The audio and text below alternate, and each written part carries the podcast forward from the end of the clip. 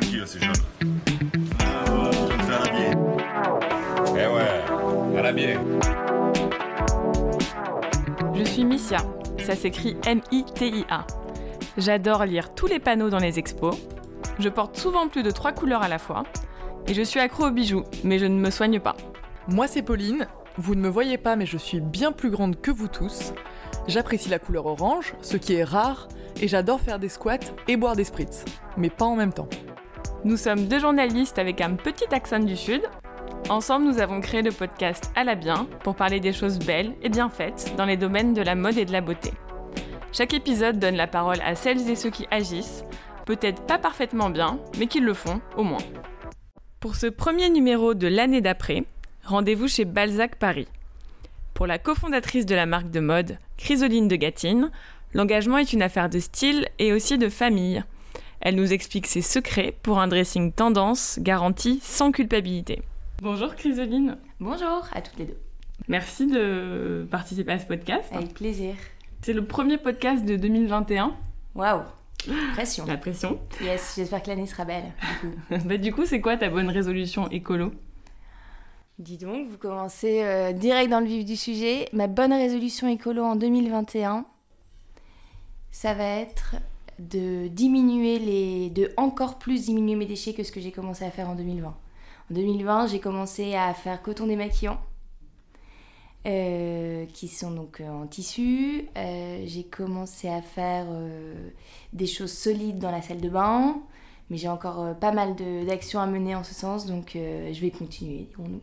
C'est difficile en revanche. Faut bien le croire. Qu'est-ce qui est plus difficile Bah, déjà, il y a le côté quand même, euh, ça, ça te rajoute des actions dans ton quotidien. Si tu veux avoir des cotons démaquillants qui soient réutilisables, ils sont obligatoirement lavables. C'est petit, donc ça se perd comme une chaussette. donc là, mon secret, c'est d'avoir euh, de les mettre dans des pochettes, tu sais, à lingerie. Euh, Pour pas les perdre. Mais mine de rien, au début, t'es tout content, tu les sors de la machine, t'es un peu fier de toi et tout, tu les repasses comme ça avec tes mains. Puis au bout d'un moment, euh, tu te dis, tiens, je vais peut-être en racheter parce que ça commence à être pénible d'en avoir si peu. Donc je trouve que ça te rajoute quand même des choses dans ton quotidien, mais en fait, il y a tellement un sentiment de fierté de le faire que ça compense. Mais c'est vrai que euh, ça, prend du temps quand même d'être écolo, enfin d'essayer de l'être du moins. En 2020 surtout, c'était clairement un peu l'année de la loose. Hein. T'as quand même en tête une petite victoire, que ça soit euh, pour Balzac ou pour toi, qui t'a donné envie de, de danser de joie. euh, ouais, carrément. Euh, bah, je vais en dire une perso du coup, j'attends mon troisième bébé. Donc euh, je termine l'année 2020 en beauté. Pas mal. Ouais, c'est cool. Finalement, 2020, c'est pas mal pour toi. du Bah coup. franchement, euh, comme on termine comme ça euh, tous les quatre avec Victor et les filles, on est très heureux et, et on ne retient que cette good news. Alors les gens ne le savent pas forcément, mais Balzac Paris, euh, ça a commencé avec une histoire de nœud papillon. Ça a commencé en 2011 avec une histoire de nœud pape avec Charles et Victor, mes deux acolytes, qui sont respectivement mon beau-frère et mon mari. Ça c'est... euh, On vient du Nord, donc c'est quelque chose familial, amical qui se transforme. Et en fait, euh, à la base, on était tous les trois et on a vu une émission de- d'une jeune femme qui faisait des nœuds papes. euh, on avait vu ça à la télé, ça avait l'air de bien fonctionner. Et en creusant, je me suis rendu compte que le nœud pape, c'était une pièce assez désuée en boutique. Il y avait ce fameux nœud pape satin noir déjà prénoué, mais l'offre, elle n'était pas forcément très large et très désirable. Et donc, avec Charles Vic, on s'est dit, bah, lançons-nous sur le nœud pape et on verra bien ce que ça donne. Au pire, ça fonctionne et ce sera très bien. Et si ça marche pas, on a notre job tous les trois à côté, donc on prend pas de gros risques. Et euh, c'est ma sœur qui a commencé à coudre ses nœuds papillons, et en fait, euh, ça a bien marché. On a eu un beau retentissement dans la presse. Je me souviens, on avait une parution Madame Figaro, on était comme des dingues. Et, euh, et puis, bah, justement, Didi aussi, je bossais avec elle à l'époque au groupe Marie-Claire. Et elle en avait porté un, et c'est vrai que son blog était déjà beaucoup lu. Donc, euh, donc voilà, une couverture médiatique sympa qui a fait qu'on a été connus. Et puis déjà, le, le consommateur avait envie de, de nouvelles marques, de nouveautés. Il avait envie de, de rencontrer les créateurs. En l'occurrence, c'était le cas parce qu'on les invitait dans nos appartes à choisir leurs tissus et tout ça. Donc, euh, il y avait une proximité très, très intense avec le client. Et c'est là qu'on s'est rendu compte que les gens avaient envie de consommer la mode autrement, en fait avec cette aventure d'une pape qui a duré donc jusqu'en 2014, jusqu'à temps qu'on se lance à plein temps avec, euh, avec Charles et Victor euh, dans l'aventure Balzac. L'idée dès le départ, c'était de partir petit pour faire un truc grand ou vous aviez pas euh, ces ambitions pas- particulières On avait envie d'entreprendre, ça c'est clair, parce qu'on avait tous les trois vraiment la fibre euh, d'entrepreneur, je pense. Donc l'idée c'était de faire un projet à trois, c'est ça qui nous émarrait. Je me souviens même, on avait un autre pote qui était avec nous ce soir-là, on lui disait ça dit, il avait dit oh non, pas, pas particulièrement. Donc en fait Il c'était doit être deg aujourd'hui. c'était un peu euh, comme ça, quoi, au coin d'une table, mais vraiment, c'était un dimanche soir. Et, euh, et en fait, l'aventure euh, qui a quand même bien fonctionné, ça nous a donné envie de fil en aiguille euh, de, de continuer, euh, de réinvestir. Et puis, il y avait quelque chose de très organique dans le fait de faire ça à côté de nos jobs respectifs. C'était assez slow comme euh, progression, on ne prenait pas beaucoup de risques parce que Balzac existait, nous, on avait notre, notre salaire à côté.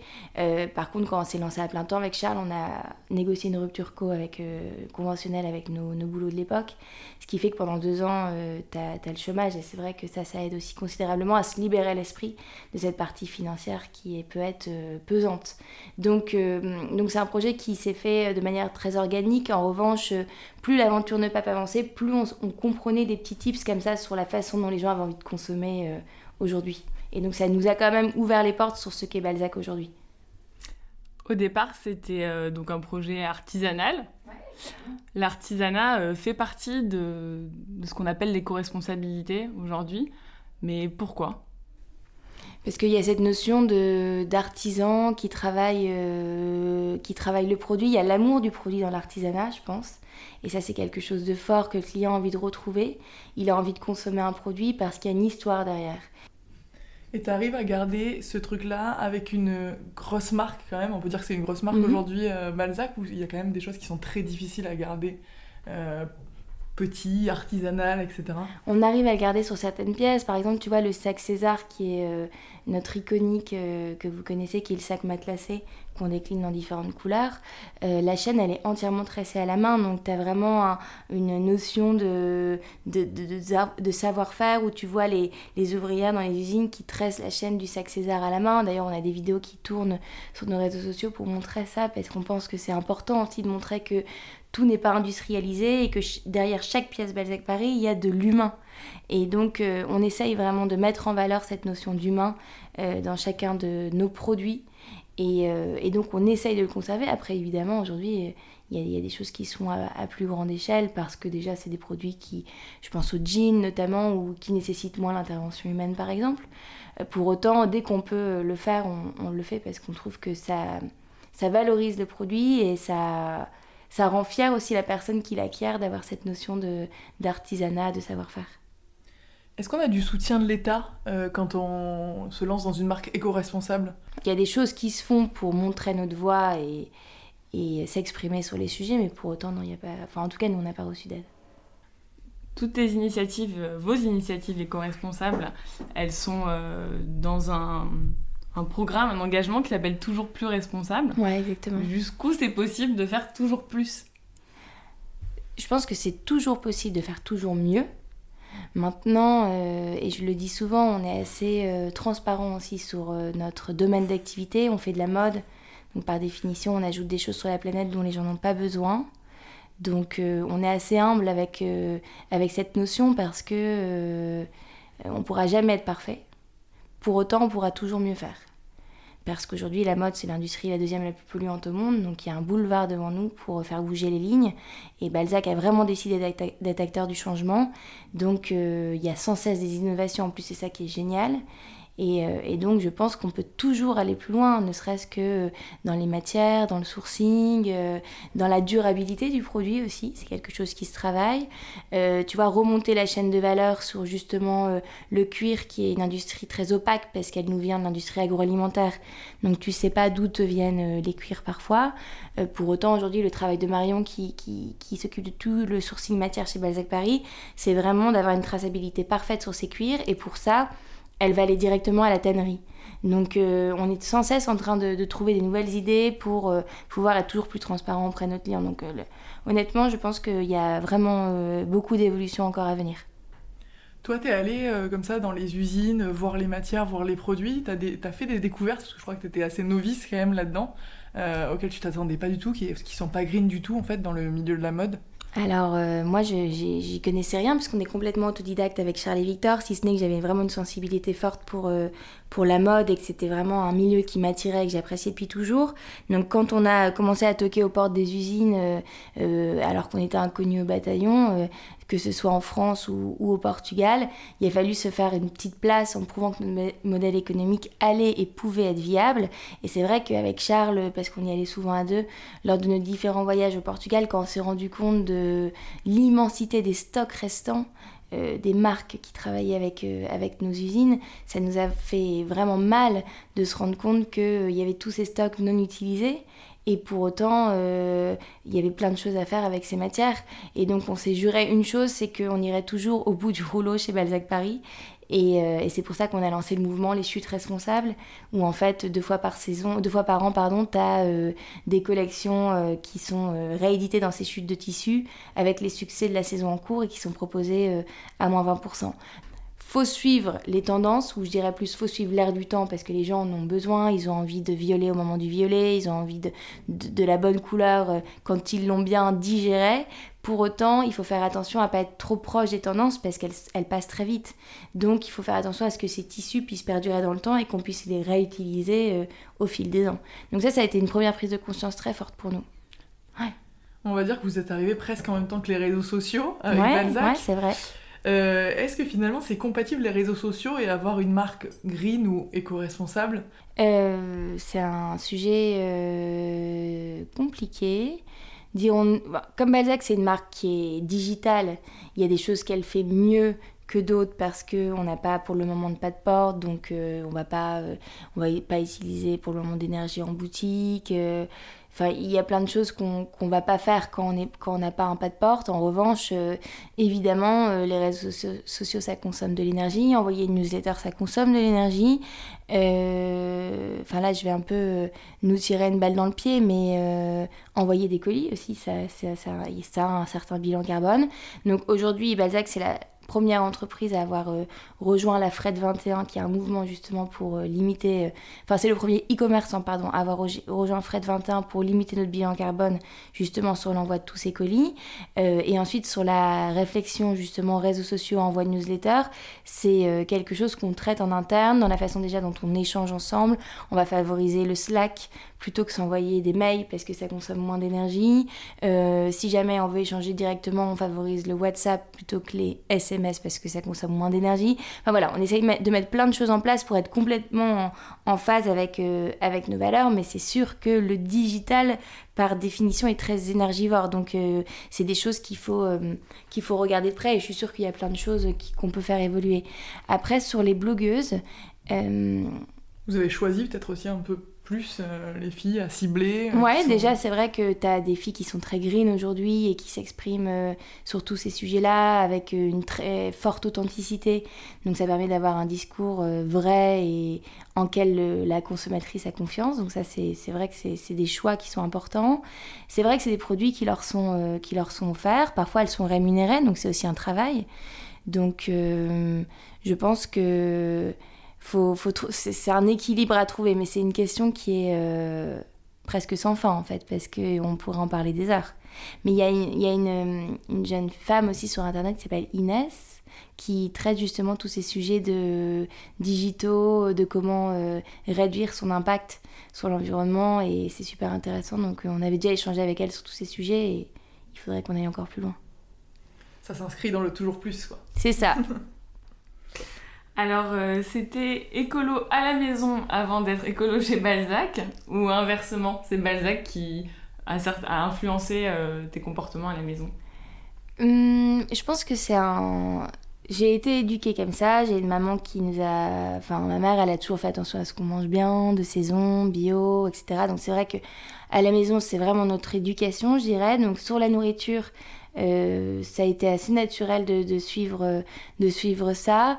Après, euh, Balzac a mis en lumière énormément de choses euh, euh, sur cette dynamique euh, écolo, TPR, la marche à suivre. Et puis en interne, j'ai des filles qui sont euh, profondément euh, écolo dans leur vie perso et dans leur vie pro. Donc euh, Tu les recrutes comme ça Vous les- on les attire surtout. C'est-à-dire que c'est vraiment. euh, Enfin, elles viennent chez Balzac parce qu'elles ont elles aiment la mode, mais qu'elles ont envie de, de, faire bouger les choses et de participer à un mouvement euh, qui soit différent. Donc je pense qu'on attire ce, type de profil. Et c'est vrai que c'est amusant quand on se fait des, des déjeuners, des goûters ici. Euh, il y, a, y, a vachement de tips qui ressortent. Euh, bah, par exemple, voilà, elles nous ont demandé vraiment, enfin très fortement de changer la machine à café. Il y a maintenant plusieurs, enfin il y a quelques années, mais pour une machine à grains, parce qu'une machine espresso, ça consomme trop de, capsules, d'aluminium. Donc euh, ce qui est intéressant, c'est de savoir que la, la, dimension TPR de chez Balzac Paris, c'est vraiment un état d'esprit collectif.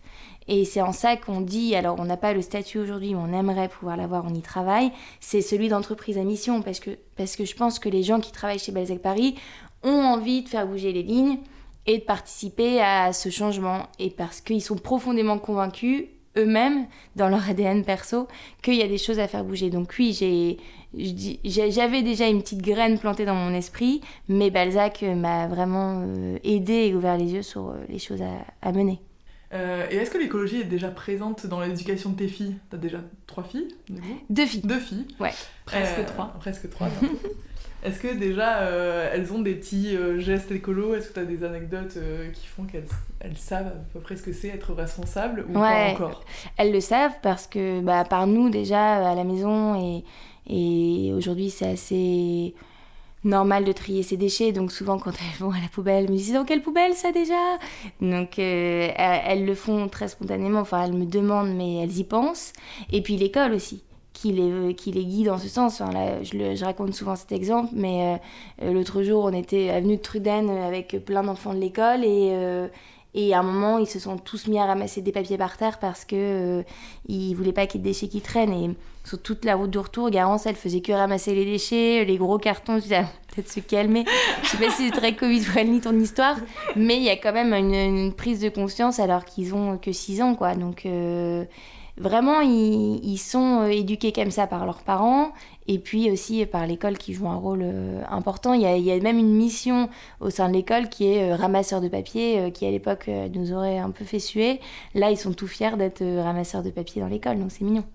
Parce que le statut de mère, des fois, il est un peu montré du doigt, enfin culpabilisant. Euh, par rapport à tout ça, à l'écologie, on fait pas assez bien. Ouais, c'est ce que je dis souvent à mes parents. Je dis souvent, euh, vous avez de la, enfin, de la chance. Vous étiez quand même vraiment moins montré du doigt à l'époque. Nous, on est cinq filles à la maison, donc mam, elle s'est toujours occupée de nous. Et euh, voilà, voilà, euh, aller au McDo, c'était pas non plus complètement délirant. Euh, j'ai une gobine l'autre jour dans la rue, elle a rattrapé son fils par le manteau parce qu'il était sur la voie des, cyclistes et elle s'est fait arrêter par la police parce que c'était un geste déplacé. Enfin, c'est des choses que elle, elle, était, hyper embêtée parce qu'évidemment c'était juste pour sauver la peau de son fils entre guillemets. Mais c'est des choses qui seraient jamais arrivées à nos parents. Ils étaient quand même beaucoup plus libres je dis pas d'attraper leur enfant par la peau du dos, mais euh, de leur mouvement et euh, mais Mm, ils vivaient à une époque où euh, finalement euh, tout était un peu possible quoi. On, mettait pas le doigt sur les choses qui n'allaient pas et c'est on courait un peu à notre perte rapport au monde dans lequel on vit aujourd'hui. Mais je le dis souvent quand à ma mère je dis c'est vrai que quand vous nous avez éduqués il n'y avait pas toute cette logique d'éducation positive qui est canon parce qu'on apprend plein de choses.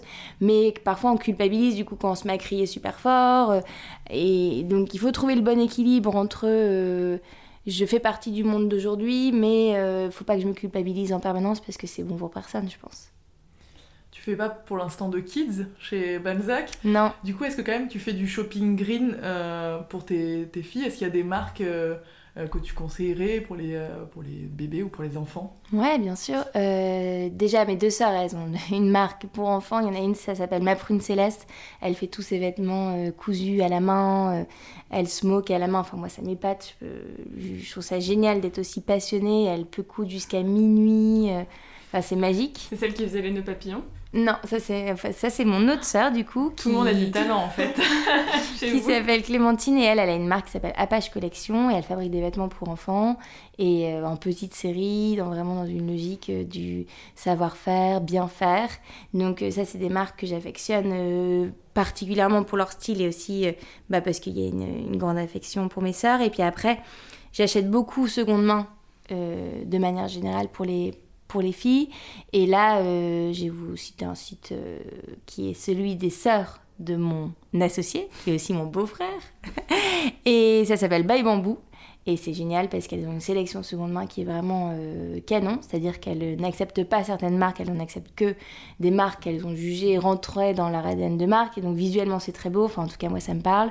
Et donc tu as euh, du Bon Point, du Bobo Chose, euh, euh, toutes les marques un peu cool d'aujourd'hui, du Bon Ton. euh, mais tu peux aussi avoir du Zara d'ailleurs, parce que moi j'ai une copine, elle n'achète jamais chez Zara. Pour autant Zara, il faut vraiment euh, se le dire, sur l'enfant ils sont quand même assez forts. Et euh, elle, se- l'interdit parce qu'il y a cette dynamique euh, qui est aux antipodes de- d'une responsable qui la dérange. Et du coup, elle achète que du Zara seconde main. Donc, euh, donc voilà. Donc By Bamboo, j'achète beaucoup chez elle. Et, euh, et voilà, un peu Vinted aussi. parce qu'il y a aussi des trucs cool à trouver. Et toi, il y a que du Balzac dans ton placard? Il y a beaucoup de Balzac. Beaucoup, beaucoup de Balzac. Après, euh, j'ai aussi des, vieilles pièces que. Alors, mon mari, il pète un câble du nombre de chaussures que j'ai dans mon placard. Mais en fait, ce que je lui explique, nous, les filles, on les garde. Donc, euh, c'est ça, en Passe fait. temps à expliquer ça moi aussi. C'est pour ça qu'on en a autant en fait. Ces, ces baskets-là, tu vois, c'était, elles sont plus cool aujourd'hui, mais elles le seront peut-être demain. donc, euh, donc non, j'ai pas que du Balzac parce que j'ai évidemment mes vêtements d'avant euh, qui sont encore dans mon placard. Et après, et après, j'achète beaucoup seconde main pour moi quand j'ai envie de craquer pour quelque- quelque chose. Je regarde sur Vinted. Ou euh, des sites de seconde main et, et pas mal de boutiques vintage aussi. Euh, J'aime bien aussi aller chez Emmaüs parce que tu trouves des trucs très cool. Euh, notamment tout ce qui est blues avec les Tu grands fais partie des gens qui trouvent des trucs très cool chez Emmaüs. Ouais. Je les admire ces gens-là. Non, j'ai des blouses vraiment, vraiment belles et c'est marrant parce qu'il y en a même qui nous ont inspirés pour des modèles Balzac. Donc, donc voilà, c'est un doux mélange et mais beaucoup de Balzac. On est nos meilleurs ambassadeurs. hein. Et quand tu trouves euh, dans des fripes ou euh, sur du Vinted des fringues Balzac Paris, t'es plutôt contente ou euh, déçue, je sais pas? C'est quoi le sentiment de retrouver alors moi je suis pro seconde main, donc du coup quand je vais sur Vinted et que je vois du Balzac, je trouve ça chouette parce que je me dis que les vêtements Balzac sont durables et qu'ils ont une seconde vie. Il y a un groupe aussi sur Facebook qui s'appelle Balzac Paris Addict et sur lequel elles revendent leurs vêtements Balzac Paris. Et souvent quand on regarde les prix auxquels elles les vendent, c'est pas non plus complètement euh, euh, des prix qui, qui sont rabais. Donc on se dit que quand même il y a une vraie valeur de la pièce Balzac et ça c'est intéressant pour nous en termes de bah, justement d'affection, de durabilité du produit et puis de voir à quel prix part la pièce. Et donc comme c'est un sujet qui me tient à cœur et que je suis pro seconde main, on a lancé notre service seconde main là euh, le 24 novembre il me semble, si je dis pas de bêtises. Ouais, je pense. Et euh, donc voilà, vous avez une plateforme seconde main euh, maintenant Balzac. Vous pouvez en fait déposer vos pièces et en fonction de, des pièces déposées, vous recevez un bon d'achat que vous pouvez ensuite dé- redépenser euh, sur Balzac Paris. On est vraiment hyper content du démarrage. Les gens sont euh, à la fois acheteurs, à la fois vendeurs. Là, on a reçu une centaine de pièces la semaine dernière qui a été mise en ligne ce week-end. Il y a du sac à main, il y a des chaussures, il y a des robes. C'est chouette de, voir que euh, il y, a, il y a vraiment un cercle vertueux comme ça qui se crée autour de nos créations. Est-ce que du coup dans le domaine de la beauté t'as aussi changé des choses Tu parlais des lingettes euh, démaquillantes. Est-ce que euh, t'as fait d'autres choses? T'as changé tes produits? T'as réduit le nombre de produits? J'ai changé mes produits. Je suis euh, assez regardante sur ce que je me mets sur la peau, ce que je mets sur la peau des, filles et, de mon mari. Donc oui, je suis Yuka addict. Je suis cette personne un peu déprimée quand t'as pas de réseau à la pharmacie comme ça qui recherche le truc pour aller biper son produit. Euh, mais euh, je suis assez fidèle à Caudalie parce qu'en fait euh, ils ont en plus de ça changé récemment leur leur compo et c'est assez bluffant. Je trouve que c'est des produits qui fonctionnent bien. Il y a quand même des odeurs qui sont très agréables. Donc, euh, je, pour le moment, je suis assez fidèle à Caudalie depuis que j'ai changé mes, mes cosmétiques. En, en make-up, je trouve ça hyper difficile de trouver quelque chose de green. Euh, on regardait l'autre jour avec ma grande sœur et on a vu Avril. Ils ont un fond de teint qui est bien noté. À voir, il faudrait que je regarde parce que moi j'avais une bébé crème de chez eux qui n'était pas forcément bien notée. Mais en fait, d'un produit à l'autre, ça change tellement que c'est compliqué. euh. Mais euh, oui, je. Et puis après, je teste aussi des petites marques. Je trouve que My elles ont une super, une super sélection aussi. Davines, pour les cheveux, ils sont bien notés. Contre toute attente, j'étais étonnée quand j'ai regardé parce que leurs shampoings sont bien, ils fonctionnent bien en fait. C'est comme Kerastase, les shampoings, t'as l'impression d'avoir une crinière d'enfer quand tu en as fait un. Et en fait, la compo, elle est vraiment pas ouf. Donc, euh, je me disais, mince, Davines, ça va être la même chose. Et en fait, euh, ils sont, certains sont très bien notés. Donc, euh, donc voilà, ouais, je suis quand même assez regardante. Je fais attention. Avec ton parcours sur des talks ou sur des podcasts comme celui-là, est-ce que tu as fait des rencontres écolo inspirantes, que ce soit en beauté, en mode, où tu t'es dit des entrepreneuses, voilà, des filles qui, euh, qui ont révolutionné pour toi euh, la mode et la beauté écolo Alors, rencontrerai jamais euh, le créateur de hum, Patagonia. J'aimerais beaucoup pourtant, c'est un peu notre dieu ici chez Balzac. Euh, profondément convaincu depuis toujours en fait. C'est ce qui est amusant avec cette marque, c'est qu'aujourd'hui les gens la portent comme, un, comme une revendication, euh, fière de porter ce logo qui, qui veut dire beaucoup sur eux. Finalement, quand tu regardes le logo de près, il est bien, mais il n'a rien d'exceptionnel. Et, et pour autant, les gens le mettent euh, casquette doudoune euh, sur chemise. Enfin, c'est la folie, quoi. Sac à dos. Quand tu vois, enfin, moi, je vois beaucoup de d'hommes venir- en rendez-vous Balzac ou alors je vais à des rendez-vous extérieurs. Et beaucoup, c'est euh, du Patagonia, mais à n'en plus finir, quoi. Donc, euh, ils ont quand même réussi quelque chose de fort sur cette dynamique, justement. je porte une marque outdoor, mais pour porter les valeurs de celle-ci, parce que c'est intrinsèque aux miennes. Donc, euh, moi, je suis assez bluffée par cet exemple. Euh, et j'aimerais beaucoup un jour euh, pouvoir discuter avec cet entrepreneur. Après, bah, vous avez interviewé Justine qui a aussi bien fait bouger les lignes en matière de beauté, avec un parcours assez bluffant parce que très rapide et elle a, elle a des produits qui sont aussi super intéressants. Vivement le yucca de la mode. Bah, il y en a certains qui existent. Il y a des formules Ouais. qui existent, mais c'est vrai que personne n'a passé pas le cap. euh, En voilà. fait, c'est beaucoup plus compliqué parce que t'as pas le même, euh, la même compo des produits, etc. Alors, du coup, ce qui va arriver, et nous, ce sur quoi on travaille vraiment, enfin, Marie-Emmanuelle et, et Pauline travaillent vraiment euh, d'arrache-pied, c'est euh, c'est c'est les notes qui vont arriver comme sur le. Le Nutri-Score. Ouais, exactement, ça va arriver sur les vêtements en fait. Donc euh, là aujourd'hui c'est un gros travail que les filles sont en train de mener parce que ça va être obligatoire et pour pouvoir avoir ces notes il va falloir remonter toute la chaîne de valeur. Donc euh, c'est un vrai travail sur de... un produit? sur les produits, euh, non sur les produits. Donc du coup, si, enfin, t'imagines le nombre de produits qu'il y a dans chaque marque, quoi. Mais c'est vrai qu'aujourd'hui, en fait, si tu fais tes courses, le pain à riz, par exemple, il est bien noté. C'est étonnant. Tu t'imagines que ce pain, il n'est pas forcément idéal pour la santé. Je sais pas pourquoi, ma maman elle nous a toujours mis dans la tête qu'il était plein de sucre. Et l'autre jour, on a regardé avec mon mari, on a vu qu'il était super bien noté. Et en effet, un... donc du coup, ça remet un peu aussi les choses euh, à leur place et ça permet de manière très simple. Et on en parlait tout à l'heure, il faut aussi vulgariser le propos parce que la dynamique écolo, elle est parfois compliquée, c'est des mots aussi qui font peur, euh, de dire A, B, C, D, comme quand on était petit, euh, bon, pas bon, c'est factuel, quoi. Et ça arrive dans la mode. Vous aurez une longueur d'avance, je pense. Ouais, je pense aussi, je pense aussi. Mais c'est un gros, gros chantier. Ouais, c'est vraiment un énorme chantier. Alors, on va, on va clore ce podcast avec un, un questionnaire qu'on appelle Confessions intimes. Yes. Alors, les couches lavables, c'est Une galère. Vinted, c'est Bien et un petit peu controversé, je dirais. le compost, c'est Oh, c'est une belle mission aussi, hein, le compost. Mais c'est provincial, le compost. c'est provincial. le camping sauvage. C'est Ah, c'est testé et pas approuvé. pas plus tard que l'été dernier, donc euh, là je peux en parler longuement. le dentifrice solide, c'est Ah, c'est nouveau chez nous et c'est la passion de mes filles. les bobos, c'est C'est eux qui donnent le ton. Alors, les- ils sont parfois critiqués et pour autant ils sont assez avant-gardistes. Dans ce podcast, à part euh, Nicolas Hulot, tu voudrais écouter euh, On vous dit beaucoup Nicolas Hulot Il est un peu déprimé en plus en ce moment, donc je sais pas si ce serait le bon interlocuteur. euh, qui on pourrait écouter dans ce podcast? Bah justement, tiens, euh, je sais pas si elles ont déjà fait un podcast, mais euh, les sœurs de Charles, qui sont aussi mes amies, et qui sont aussi du coup les belles sœurs de ma sœur. Les filles qui ont créé By Bamboo, Candice et Émilie, qui, qui est donc un vestiaire pour enfants en seconde main. Ça pourrait être intéressant justement de voir à quel point ce modèle aujourd'hui euh, est demandé par euh, la consommatrice, par les mamans. les mamans et l'écologie, c'est un vrai sujet. Ouais, Merci beaucoup. merci à toutes les deux. Merci. Merci à tous ceux qui écoutent à la bien et surtout à ceux qui ont cliqué sur le bouton s'abonner ou qui ont laissé un commentaire. Merci aussi à notre équipe de talent, Alexandre Vrac au générique, Kim Roselier pour la couverture, Caroline Deville au graphisme et Logitech pour le matos. Bye bye